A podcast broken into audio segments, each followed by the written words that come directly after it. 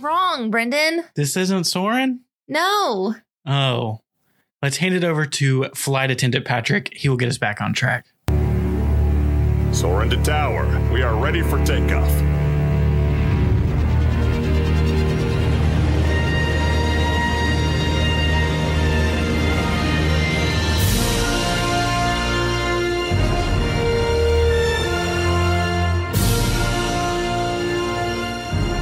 Welcome to Detour to Neverland, your guide to living your best Disney life through your hobby or business. Here's your hosts, Brendan and Catherine. Welcome back to Detour to Neverland. Today is episode number 189, and it's another storytelling episode for us. I apologize for Brendan's mishap at the beginning. I think he just got a little carried away. It was no mishap. Uh, it was on purpose. Yes. Oh, okay. Zac Efron. Needed a little bit of Zac Efron in our day today. I could agree with that. I can support that decision. We could all use a little more Zac Efron. I completely agree. Retweet. Zac Efron over flight attendant Patrick. No.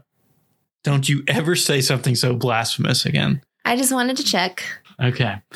So, yeah, today we're talking about Soarin' around the world. We'll also talk about previous and different versions of Soarin' as well. Really excited to continue this storytelling series. Whole point of these is to tell you a little bit of the history, tell you about some of the storytelling aspects there that maybe you didn't know or you haven't noticed before, so that next time you experience these attractions, you will experience them in a different way. Maybe get a new moment of clarity or something else will stand out to you and help you out along the way. Before we jump into Soarin', I wanted to take a quick moment and just take a moment of gratitude to everyone who has been listening over the past month and a half or so once we've really gotten this train rolling again on a normal schedule. We haven't missed any episodes. And longtime listeners will know that we took a quick or a brief break towards the end of 2019 and the beginning of 2020.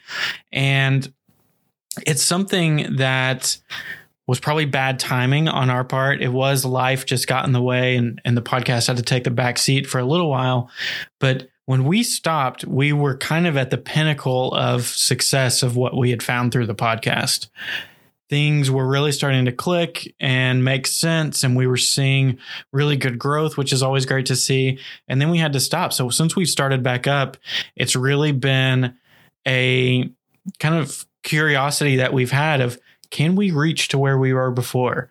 And I think this month has shown us more than ever that you guys are enjoying the content that we're putting out for some reason. Who knows why?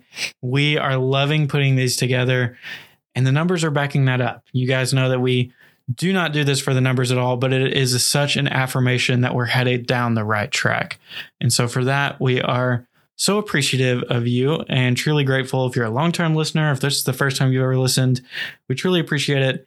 We're having more fun than we've ever had on this podcast um, right now, I think. So we look forward when we move down to Disney next month, it's only going to get better. Yeah, I completely agree. It's been a lot of fun over the past couple months. And I know as soon as we move down to Disney, Brendan will probably get some crazy new idea for something that we'll do. And we'll just keep growing. We're going to be YouTubers. We'll see. well, people have probably seen us in uh, Sarah and Jeff's videos, and I don't know if they would support that. They've seen us in our awkward IGTV videos, and like, we don't need to see any more video of these people. That's true too. So, anywho, today we are talking about Soarin'.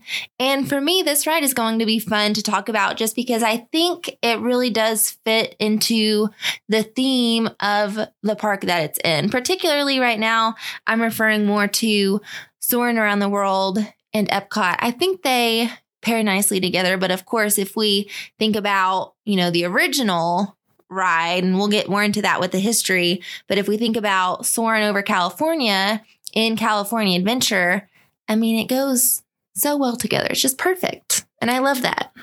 Do we want to go ahead and have this conversation so we can get out of the way? What conversation? There should be two separate versions of this ride. DCA oh. and Epcot should not have the same version. I completely agree.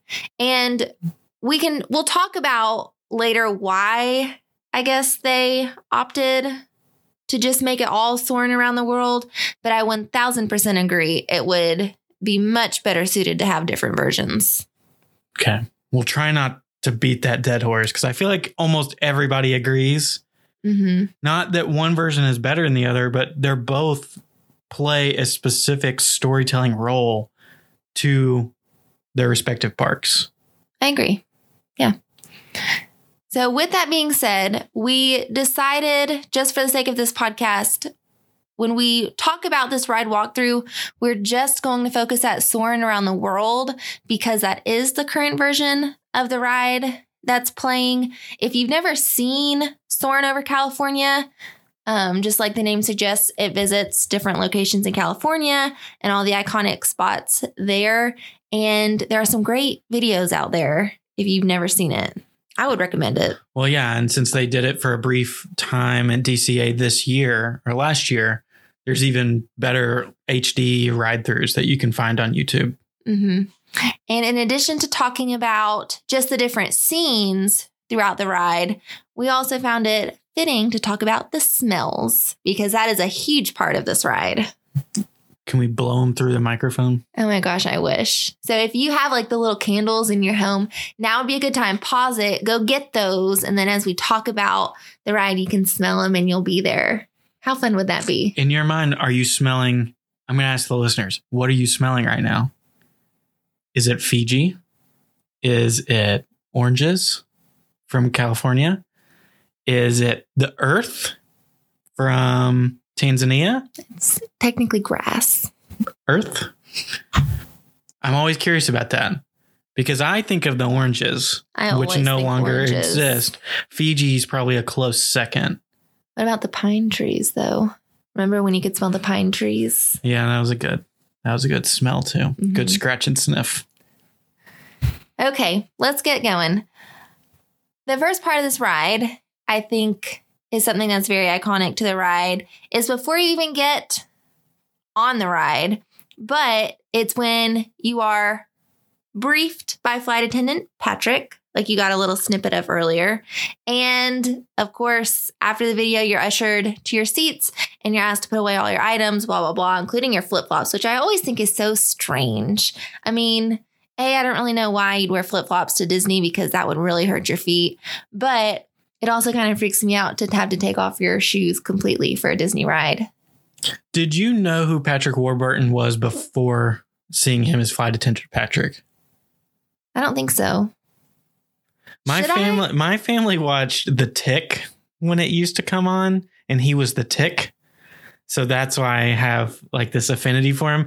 It was a really really bad TV show. It did not last long at all, but that was like family sit down we're all watching The Tick right now. I have never even heard of that. Well, that's why I love Patrick Warburton so much. Oh, okay. Well, that make, that's good to know. I learned something new about you today with everybody else. Once you're buckled in to your seats and you begin your journey, the first place you travel to is the Matterhorn in the Swiss Alps. And there you can see people skiing and partaking in, I don't know, snow activities. I honestly never knew that this was Switzerland. I it's interesting as I keep reading down some of these places I mentioned that quite a few times that I actually had no clue where we were. No. And I don't know if that's a common thing or if it's just us, but we're learning something now. We are. I did not realize it was Switzerland. It is. It's the Matterhorn. So I a little throwback to Disneyland. The Matterhorn, maybe. Well, and they also had a skiing scene in Soaring over California for Tahoe, hmm which is nice for us because my aunt lives in Tahoe. I've never been. No. Well, I have. someday. After you leave the Swiss Alps, you make your way over to the fjords in Greenland, and that's where you get to see some polar bears. This is one of my favorite scenes just because of the polar bears. I didn't know this was Greenland either. where did you think it was? I don't want to say out of fear of sounding ignorant because I don't know where polar bears live. It's probably not Antarctica, is it? No, and that's the other thing. Soaring around the world only travels to six continents. Antarctica is not one of those continents. See, for some reason, I always thought that it was Antarctica. Do polar bears live in Antarctica? Uh, I don't I don't. think- I, I don't don't- know. It might just be penguins. I don't think penguins do either. Do they? I don't know, Brendan. we're going to move on because we're going to make ourselves look really bad. From there, you stop in the Sydney Harbor in Australia. You get to see the Opera House there. I did know that was Australia, Good. for the record. Good. I'm very glad. And then you visit a location that has some pretty important significance to Disneyland. And I'm upset right now that I have to do the wa- the ride walkthrough because I'm going to butcher this. Neuschwanstein. Neuschwanstein. Okay, it's the castle. That's the name of the castle in Germany, which is said to be the inspiration for Sleeping Beauty's castle. And it is beautiful. I mean, Germany is known for castles. It is beautiful. And I don't know why, but my eyes always take me to the left here. And you can see there's like a little bridge going through the mountains, and there's people standing on that bridge. Have you ever noticed that? I don't know. I'm going to look for it now, though. I, my eyes are always drawn that way for some reason. And I look around at other people, nobody else is looking over there. No, everyone's looking at the castle. Correct. From there, you soar over a large herd of elephants near the base of Mount Kilimanjaro in Tanzania. And that's where you get the first of the iconic smells. And it is a grassy smell, grassy earth. People have a lot of different ways that they describe it. Technically, it's just grass, which makes sense because you are in the grasslands of Africa with some elephants. Are the elephants real? See, I don't know. That's the thing about soaring around the world is that they did a lot more CGI with this one. In the original Soarin' over California, it was almost purely real people. Of course, they did CGI with like fireworks and the golf ball, and there were a couple other things, The hang gliders. hang gliders. Um, so they did use some CGI, but the around the world is much more. I didn't find anything on whether or not the elephants were real. That's I a good question. I don't think they are. It would be hard to time that perfectly with the shots, you know. Well, and they're like kind of fighting with each, you know, or bumping into each other. The transition there too is that the elephant throws the dirt Mm, in the sky, right? That's Uh-huh. that is obviously CGI'd. mhm. If they got that on film, then bravo.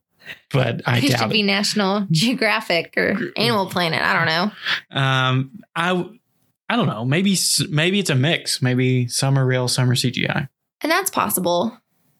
But how? Again, like at the base of Mount Kilimanjaro, you just happen to find a herd of elephants. I Unlikely. mean, that would be pretty perfect. Disney magic. After you leave Africa, you make your way over to the Great Wall of China. And I have to say, this is one of my favorite scenes too, just because the teacher nerd in me, I teach about the Great Wall of China and I just sit there and I like imagine, you know, haha, if my kids are in, you know, if my kids were watching this, you know, they would know that we talked about this, or not that kids would think about school when they're in Disney, but maybe there's one who would. So I do appreciate this scene. Nerd. I already called myself a nerd, so that I'm unfazed by your comments. Um, and it's a good, it's an interesting view because typically you wouldn't be able to see the Great Wall of China from above like that. I agree. I, I do really like that portion as well. I like the kites that are flying. It gives you great perspective um, to where you are, and Mhm. and really improves on that sensation of flying. After leaving China, you head over to another wonder from ancient civilization, and it's the Great Pyramids of Giza in Egypt. So, again, my nerd self likes this. I can appreciate it. Isn't uh, are those are the ones in Cairo, right? Giza, honey. Great Pyramids of Giza. Oh, I thought it was Cairo. so there's multiple sets of pyramids in Egypt. Oh, yeah. Man, this is really making me seem dumb. Move We're along. going to keep all of our comments to ourselves. From here, you go to the Taj Mahal in India. And I do think that this scene is also particularly breathtaking just because of the gardens. Um, and you are met with the second scent, which is floral to represent the gardens and, you know, kind of the greenery. And a lot of people have different takes on what kind of flower it is, but it is officially a rose scent. I can see that. Mm-hmm. I It's like kind of that one. light. It's pleasant. Yeah, it is.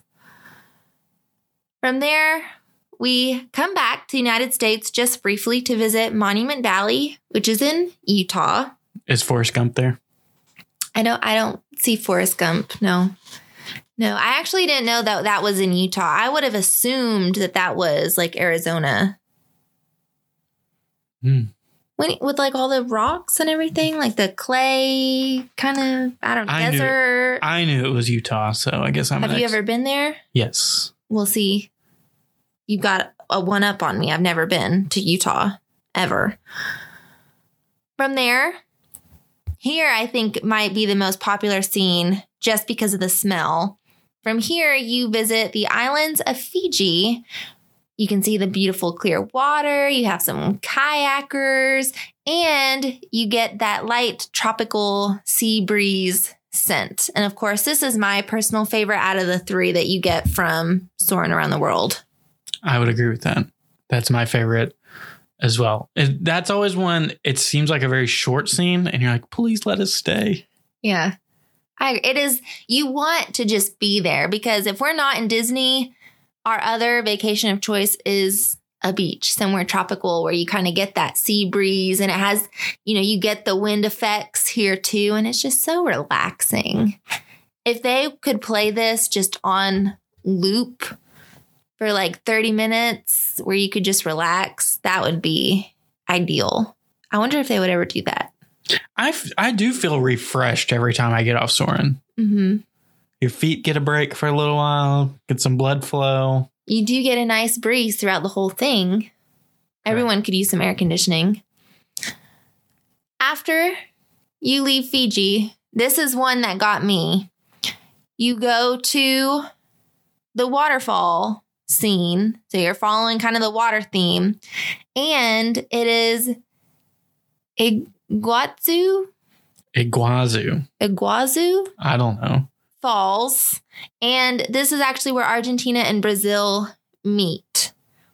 So for me, watching this, for some reason, I always thought this was Niagara Falls. I guess just because I'm not familiar with a lot of big falls and I've never been to Niagara Falls. So I just kind of assumed that that's what this scene was. Did you know what this what this was? I did not know that it was Argentina and Brazil. I don't know if I thought it was Niagara Falls either. I I don't know. I guess I just kind of viewed it as a waterfall. I just An when I unnamed think waterfall. I guess just when I think iconic waterfall, Niagara Falls is the one that comes to mind, which is why I just assumed that that's what it was.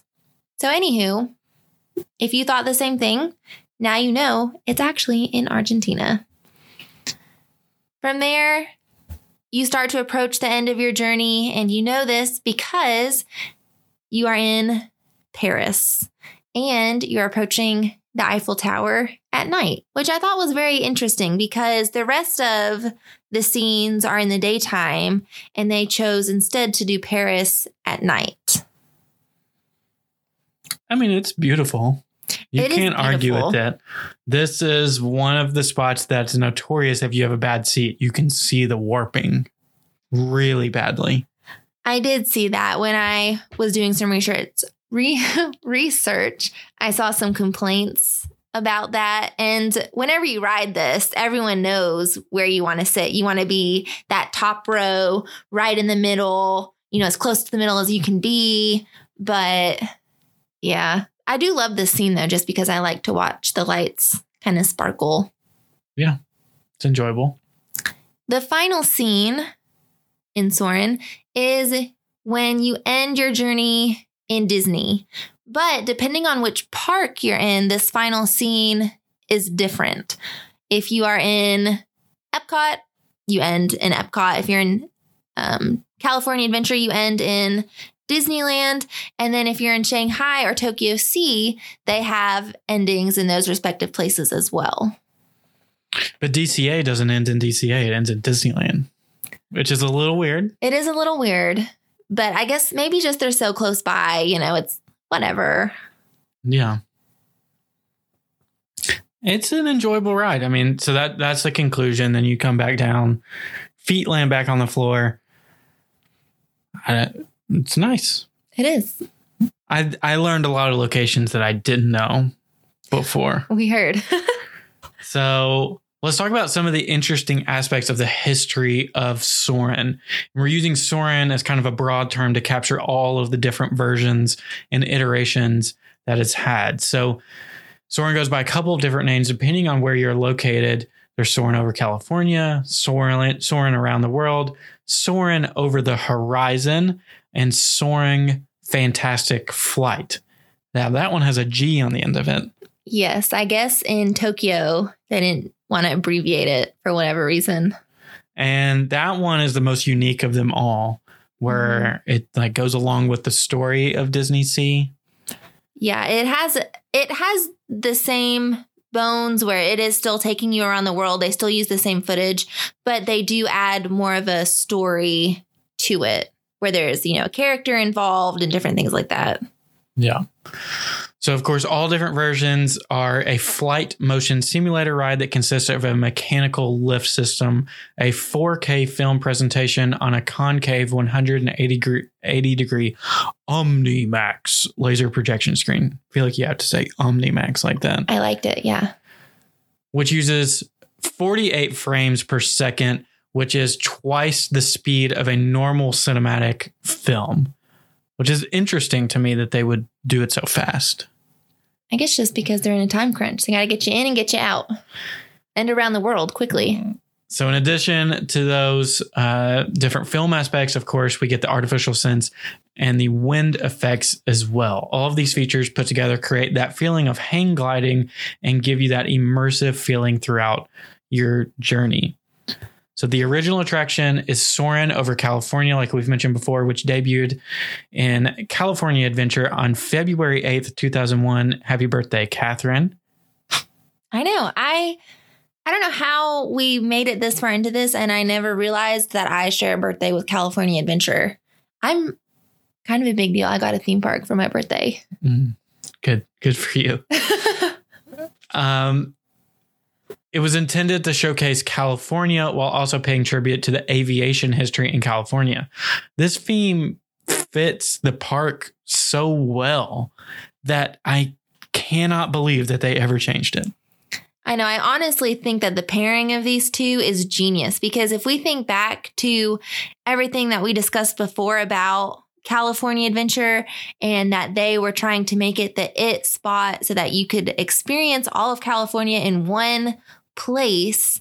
I mean, that's what that ride did. It allowed you to see everything that California has to offer without having to actually go to those places. I mean, it's genius. Even the location of it within the park makes so much sense that it's like on the way to the redwoods of Northern California.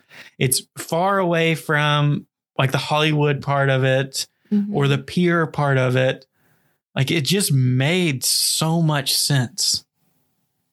I, guess mean, I guess they thought it made too much sense. apparently it was. Yeah, we won't get onto that soap soapbox. The ride was so popular in DCA that Epcot eventually got its own version on May 5th, 2005. At the time, it was still it was introduced as Soarin' over California. And a fun fact in Epcot, they say that you are boarding flight 5505 and it's paying homage to the opening day of the attraction on May 5th, 2005. Uh, This, we mentioned this before for what attraction that I remembered the hype around it. Oh goodness, Brendan. Uh, it was Expedition Everest. yes. This is another one. I remember the hysteria around Soarin' is coming to Walt Disney World. Hmm It was a big deal because that was the e-ticket attraction in DCA for the longest time. Yeah, and that's what it was intended to be.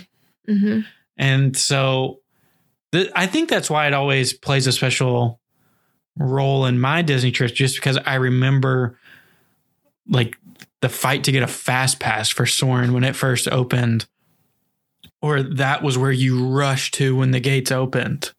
Like Mhm. that has been ingrained in me since since it opened. So things started to change a little bit when Soarin' went to Shanghai Disneyland on June 16th, 2016. This is when the global version was introduced, and it wasn't long the next day after on June 17th until this version of the ride replaced the original. So, in other words, June 17th is a day that will live in infamy.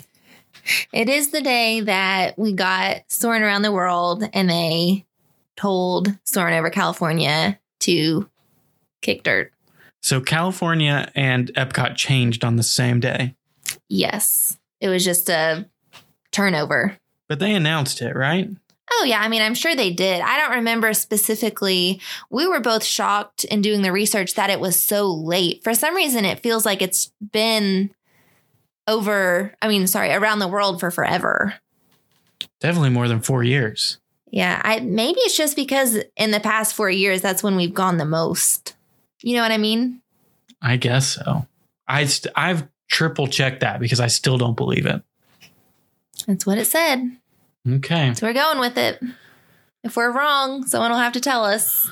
So, to learn a little bit more, if we take this back to its beginning, Imagineers were thinking about this ride way back in 1996 when it was originally known internally as Ultra Flight. And the original concept for the ride was the same, but the operation was different.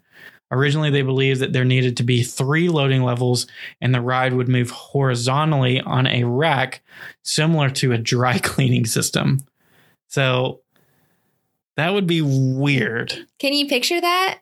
It's funny just to think that they didn't think about like the the lift up system. Like it's hard to even imagine, but they literally thought you would have to pick a level or get assigned to a level and load that way. I mean, it's kind of like Flight of Passage, though. It has different levels, Okay. and you go to your specific level. Mhm. So I can kind of see where they were going. But eventually, Imagineer Mark Sumner solved the problem and created the design using that they use today using an erector set to allow guests to all load on one level before liv- lifting up 40 feet into their positions. It really is a brilliant ride system. Mhm. in that first lift, you can tell like who's never rode it before because they're oh like I mean it's a It's cool surprising because it lifts you pretty fast. and it's a cool feeling as well. Mhm. So once the engineering part of the ride was figured out, they had to make the video portion, which took several years. This was due to needing to get special permission to film in certain places, and this is specifically talking about Soarin' over California. So they wanted to film in places like Yosemite National Park, um, Tahoe, and just other places that it took a lot of time to get those permissions. Even after securing the rights to film, Disney needed to get the perfect shots, which in some cases included live people. Think about the surfing scene and the skiing scenes and the water rafting scene. These stage shots took a lot of extra time because they could easily be messed up. But I'm sure it was kind of annoying just having to do the same thing over and over again. But that's still a fun day to, you know, make a living. You just get to water ski or ski, ski. I don't know, not water ski. I was thinking raft. But I think that probably played a role with why, when they switched over to Soarin' around the world, why there's not as many human interaction mm-hmm. portions. They use more CGI. They probably did not want to deal with the headache that they did in previous versions. Yeah, I could agree with that because it's probably super frustrating when you've done it and then like the actor or the, you know, whoever extra messes it up and you have to do it again. Which one kind of piece that you may have read out read about before is in Soarin' over California. One of the last scenes is going through the traffic and the skyline of Los Angeles at night.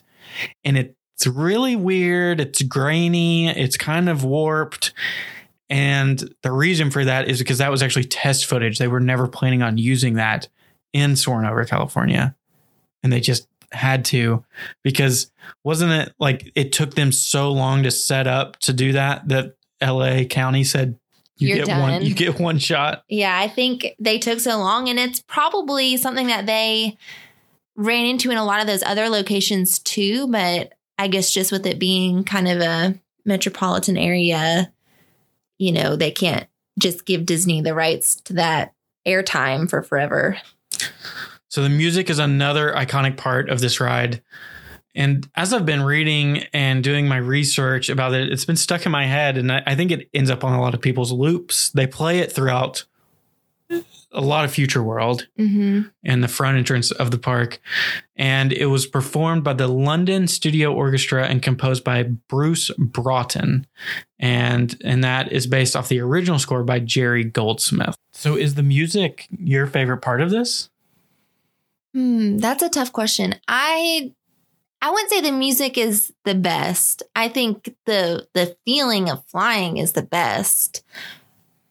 Oh, I don't know cuz it's hard to pick between like the feeling or the sense or the music. I don't know if I'd pick music first. Okay.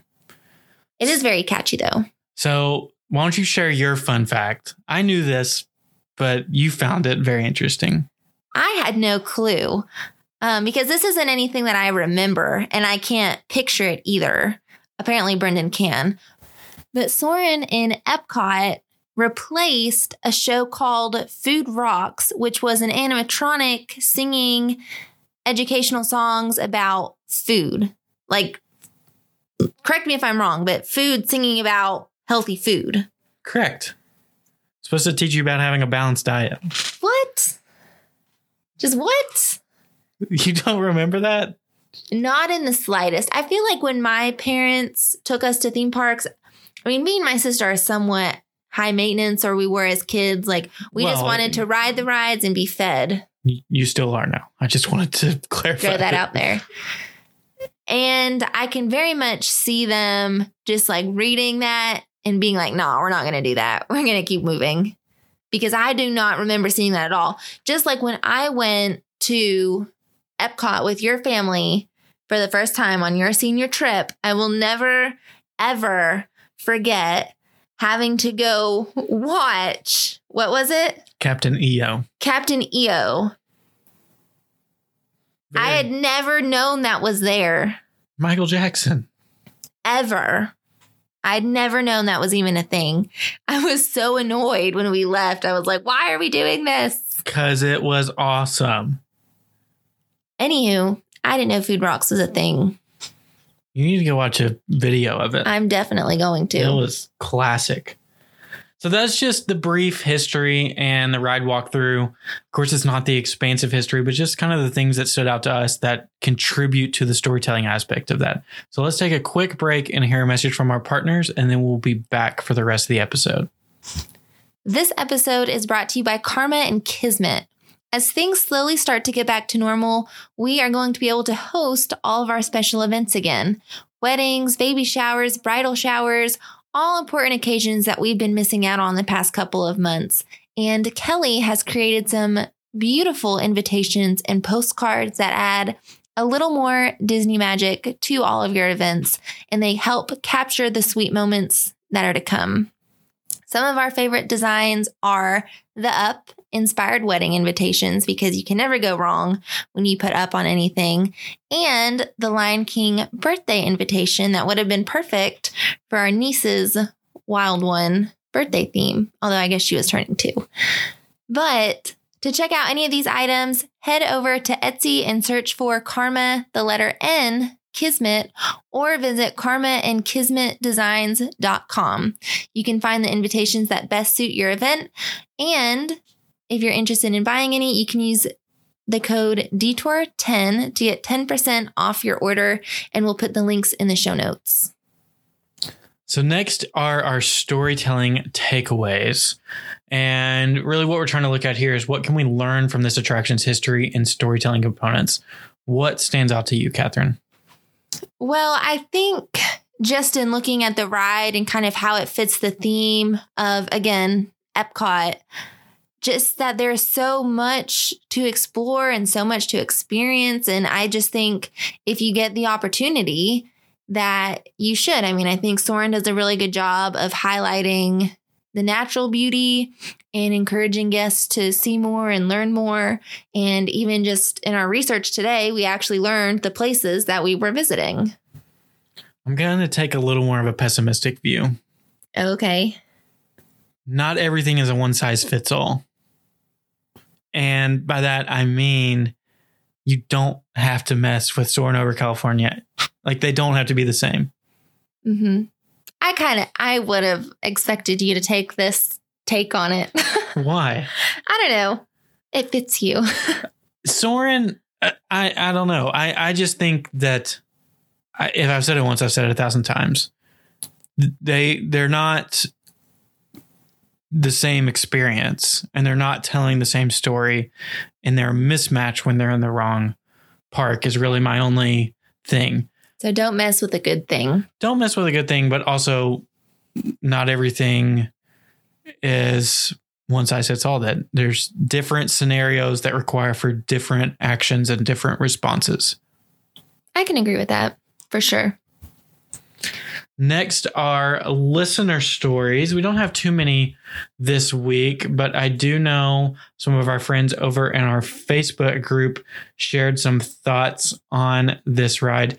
Our friend Christy from the DCL podcast and Pack Your Pixie Dust said Soarin' is in the top four of her rides all time. All time rides. All time. That's important. It is. And I love it. It's very impressive.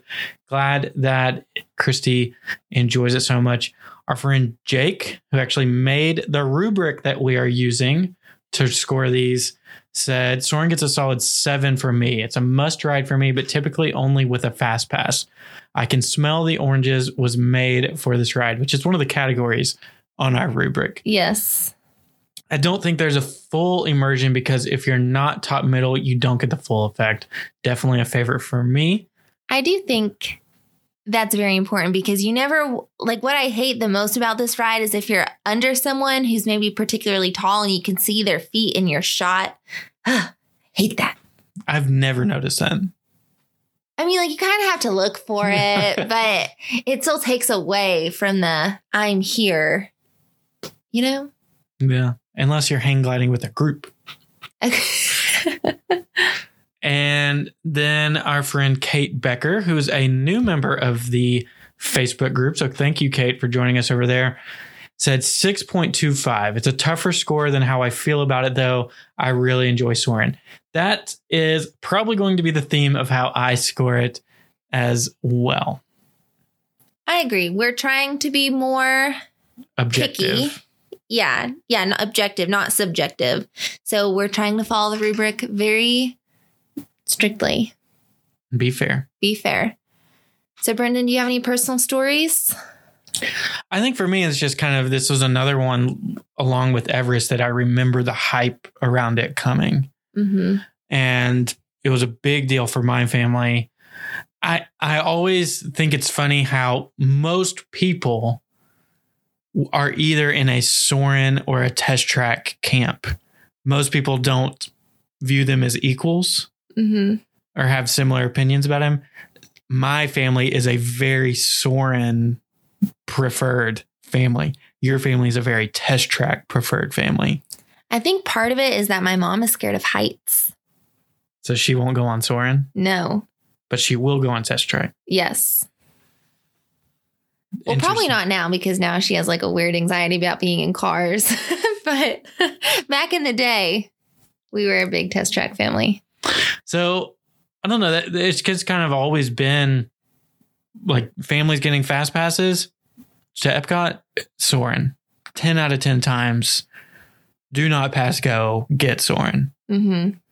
Uh, we tried Mission Space a couple times. That was a no go. Mm-hmm.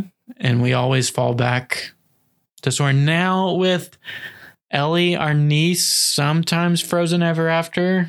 Oh no, I will always take Frozen Ever After. I think it's a great ride. I I agree. That's not the point of our conversation right now. I'm just saying that Soarin' has has always been a very important one for our family. So I mentioned it a little earlier, but I'm still kind of taking it from a, hit- a history teacher standpoint since I don't have a deep personal love to this ride. I just love that it's like one giant virtual reality field trip because I know that that's what the kids want to see. That's what they enjoy. And it is immersive, it is interesting. Um, it does allow you to see more than what you could just looking at a picture. You know, you really get to feel like you're in these different areas and you get the feeling of flying. And I know we have Flight of Passage now, and it's not quite that same feeling, but it's it's close, which I can appreciate. I still view them as differently. I know a lot of people say like Flight of Passage is soaring on steroids, but I still feel like the the hanging portion of it makes it a different feeling for me or a different experience. Hmm. Neverland score time. So, real quickly, if this is your first time joining us. Different categories are the rewritability, fast pass worthy, standby worthy, sights, sounds, and smells. Oh my, which is basically immersion, nostalgia, love it or fix it, thrill factor, smile factor, how much do you miss it, and worth the time investment. What is your Soarin' score, Catherine? Okay, it's going to seem like I really lowballed it, but for me, it ended up getting a five. The things that I scored it low on are standby worthy. Honestly, I think this has one of the most annoying and frustrating and just boring cues. I mean, I know they added the interactive games. Do they still do those I anymore? so. I know they added those, and that was fun. It was better than just waiting in that line. But um, that got a low score for me. Nostalgia got a low score. I guess I don't remember the hype like Brendan. And then just how much do I miss it? Compared to other rides, I don't think about Soarin' all that often. If I'm just sitting at home, it's not one that I'm just itching to ride. What did you rank it highest in? Highest, the sights, sounds, smells. Oh my. Because you can actually smell the oranges. Yeah. I gave it a 5.5. Again, which sounds low, but I think going off this rubric, our scores are going to become more objective and more realistic. hmm It- to me, it was kind of like right in the middle on almost every category. I either gave it a 0.5 or a 0.75 in a lot of areas. The only one that I scored it below average on was how much do you miss it? And so I answered, I don't think about it from home. And I don't know why. It's just not a attraction that I like dream about going on. Yeah, I agree with that. Um, other ones, I, I don't know. I think it also contributes that our view of Epcot has changed so much recently, where a lot of times we will go to Epcot and we will not get on a single ride, besides like Three Caballeros Something that's easy to get on. or Yeah. Spaceship Earth at the end of the night. So I think it's kind of taken there. We've got we go to Epcot very often without getting on Test Track or Soarin'. Mostly because Test Track is always down. but I think that's kind of pulled away from Soarin' just because we found so many other things to do in that park. yeah, I completely agree. I think we would rather spend more time in the festivals or at, you know, just exploring World Showcase than maybe venturing into other parts of the park to ride rides. They're nice when they're there. I've mm-hmm. I've never regretted riding Soarin'. Except for the one time we did like wait an hour in standby. And you're right. That that queue is It's not good. no. And it's it's kind of weird too because it's so wide right there at the beginning that it's like almost that weird thing like you know who's there first but like you could always stay next to a family who thinks that they can just kind of like inch up all over you and oof, not good. Too much anxiety for you. Yeah, it's a lot going on. All right, so that will conclude Soarin'. Catherine, you get next pick. What are you choosing? To fit with our rotation, I got to pick something from Hollywood Studios, and I went with Slinky Dog Dash. Is this the newest ride that we're evaluating? Yes. Woohoo! So that'll be exciting. Something very recent. Slinky Dog Dash. I'm so excited. I love everything about Toy Story World Land. D A W G. Dog. Yep. We need more dogs. I'm going to, when we record, I'm going to wear my hot dog shirt. What about your Slinky Dog? My ears. I did get the ears, the little wingy ears. I'll wear them. Okay. So, thank you guys so much for listening to this installment of our storytelling episode series. We will be back on Monday, and then, of course, next Wednesday, Wednesday with our Slinky Dog Dash show as well. Of course, we are getting really, really close to our move, so we'll be sharing updates about that as we go forward, making some new installments to our moving diary. Is that so? What we're calling it? That's what we're going with. Um, and yeah, we look forward to sharing that with you guys as well. So thank you so much for joining us. Hope you have a wonderful rest of your week. Thank you for listening to Detour to Neverland. Subscribe to the show and leave a review to help more people find us. Follow us on Instagram at Detour to Neverland underscore podcast to see our pictures from the parks. See you real soon.